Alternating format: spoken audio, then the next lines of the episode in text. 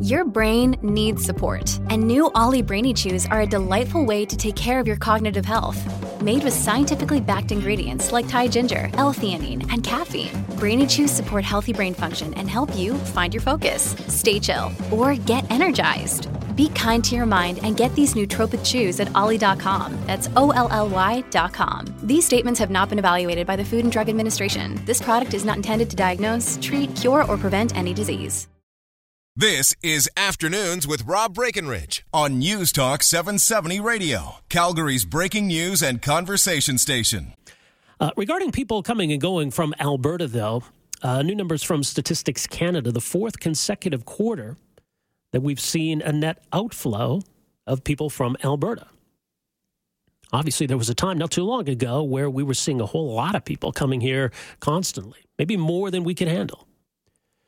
A new figure show about 22,000 people left Alberta, 18,000 arrived in the last quarter. So I guess that's a net loss of 4,000 people, a fairly small number. Uh, but still, it's, it's a change.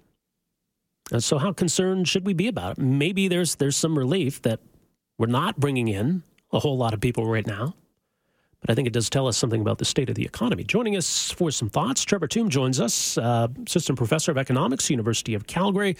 Trevor, great to talk to you again. Welcome back to the show. Hi, great to be here. Uh, by the way, and, and I don't know if you've been following the, the case of this this Hotchkiss uh, produce, uh, the, the greenhouse, but I mean, you know, when we look at what's what's coming, what businesses are, are potentially facing, and, and kind of where we stack up against other provinces, do, do you see cause for concern there? Yeah, so I think there there are a lot of policy changes. You mentioned them at the top uh, top of the show here: the minimum wage, the the carbon tax, uh, corporate income tax increases, uh, that sort of thing. And so, for businesses to be concerned about their relative position to their you know, competitors in other provinces, uh, I think is quite legitimate. I'd, I'd say, though, that we should focus on the most effective tools to address those competitiveness concerns rather than what appears to be just um, uh, a visceral focus on the carbon tax. And so I'd point to corporate income tax reductions, for example, as uh, a, a, policy change that has a lot of evidence behind it that would go quite some ways uh, towards improving the overall competitiveness of Alberta's economy and businesses in particular. All right. Well, let's talk about people coming and going from Alberta here. Obviously, we, we had a long streak uh, of being the province that people were moving to. When, when did that begin to change? So, yeah, we've seen, the, as you mentioned, four quarters here of people leaving Alberta uh, on net. The last time, though, that happened was just a few years ago in the financial crisis. But prior to that, you'd have to go back to the early 90s. But to find a period where we had almost 4,000 people net leaving the province for other provinces, you'd have to go all the way back to 1988. So the numbers that we're seeing right now are quite large, a little over 1,200 people uh, per month. Uh, it's worth noting, though, that this is the difference between two large numbers. I mean, a lot of people are moving in. More people are moving into Alberta than are moving into BC, for example. That's just offset by uh, many more people leaving Alberta. Okay, and what do these numbers mean, or how much significance do you as an economist put in these numbers? What do they tell us about what's happening in, in Alberta and in Canada? Well, clearly this is a response to the slowing economy in Alberta and the declining employment opportunities. And it's not just interprovincial migration as well. We're seeing a drop-off in the number of temporary foreign workers, for example, those who are here on work permits, but they aren't Canadian permanent residents. That number is down about 30,000 from the peak in 2014. But it's not just Alberta. Every single province in Canada except two had a net outflow uh, of interprovincial migrants. So it's only Ontario and BC where the inflow exceeds the outflow.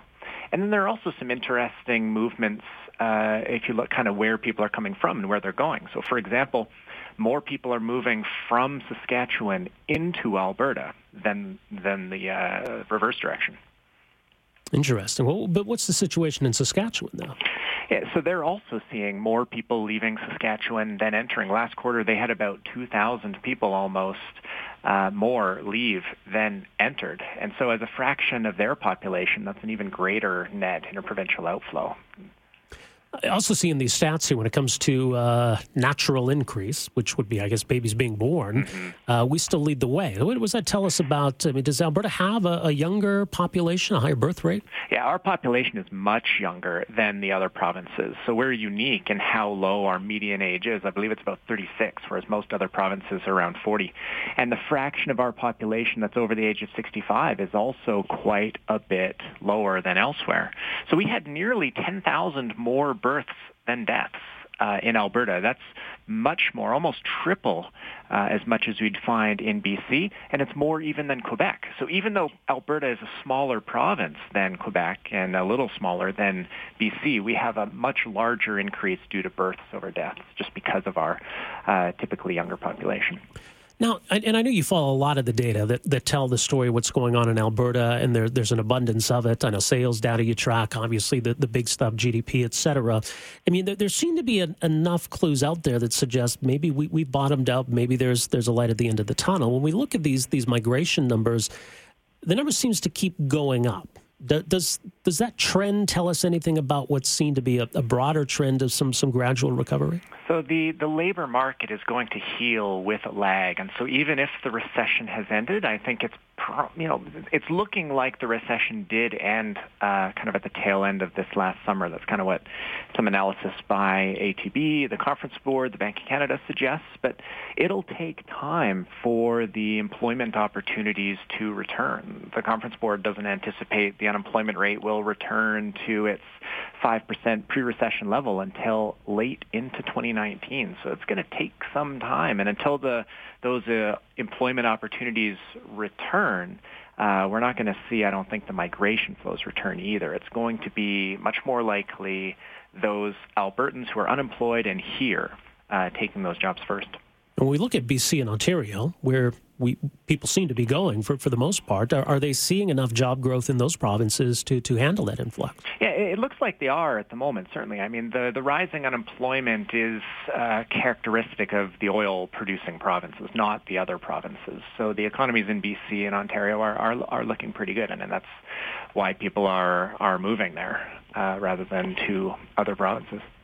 You know, when we had all those years of a tremendous influx into Alberta, almost maybe more than we could handle, as some suggested at the time, are, are we still recovering from that? Is is there almost the, silver lining in all of this bad news that, that we're able to, to play some catch up here? Yeah, so if we look back at 2012, 2013, 2014, we had population growth rates of 2.7%, 3.1, and then 2.6%. So now we're, we're looking at a population growth rate of about 1.6. So uh, quite a bit lower than those earlier three years. And I'd say that uh, we saw the provincial government kind of scrambling to keep up with school construction, just to take one example. And so having a, a population growth that's not quite so high, I mean, 3% in a year is pretty substantial, uh, will be some, some, will provide some breathing room in terms of the infrastructure that's still ongoing at the moment, in particular the hospitals and the schools and the roads. Right.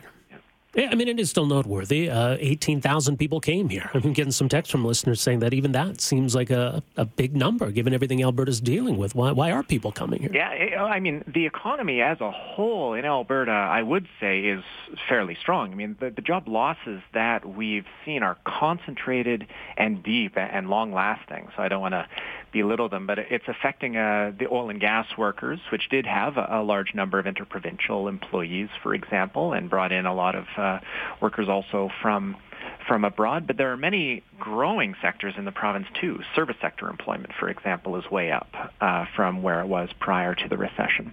So the 18,000 people that are moving into Alberta, that, that is a big number. It's it's the second largest inflow number of any province. So we're behind only Ontario on that front. And so there there are opportunities, there are bright spots in Alberta's economy, um, just just not in not in resources and not in support activities for oil and gas in particular.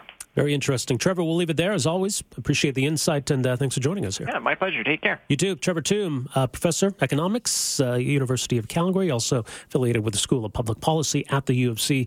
We'll take a quick break here. Back with more. Time for your calls, text as well 403 974 8255. Stay with us. Afternoons with Rob Breckenridge, starting at 1230 on News Talk 770 Calgary.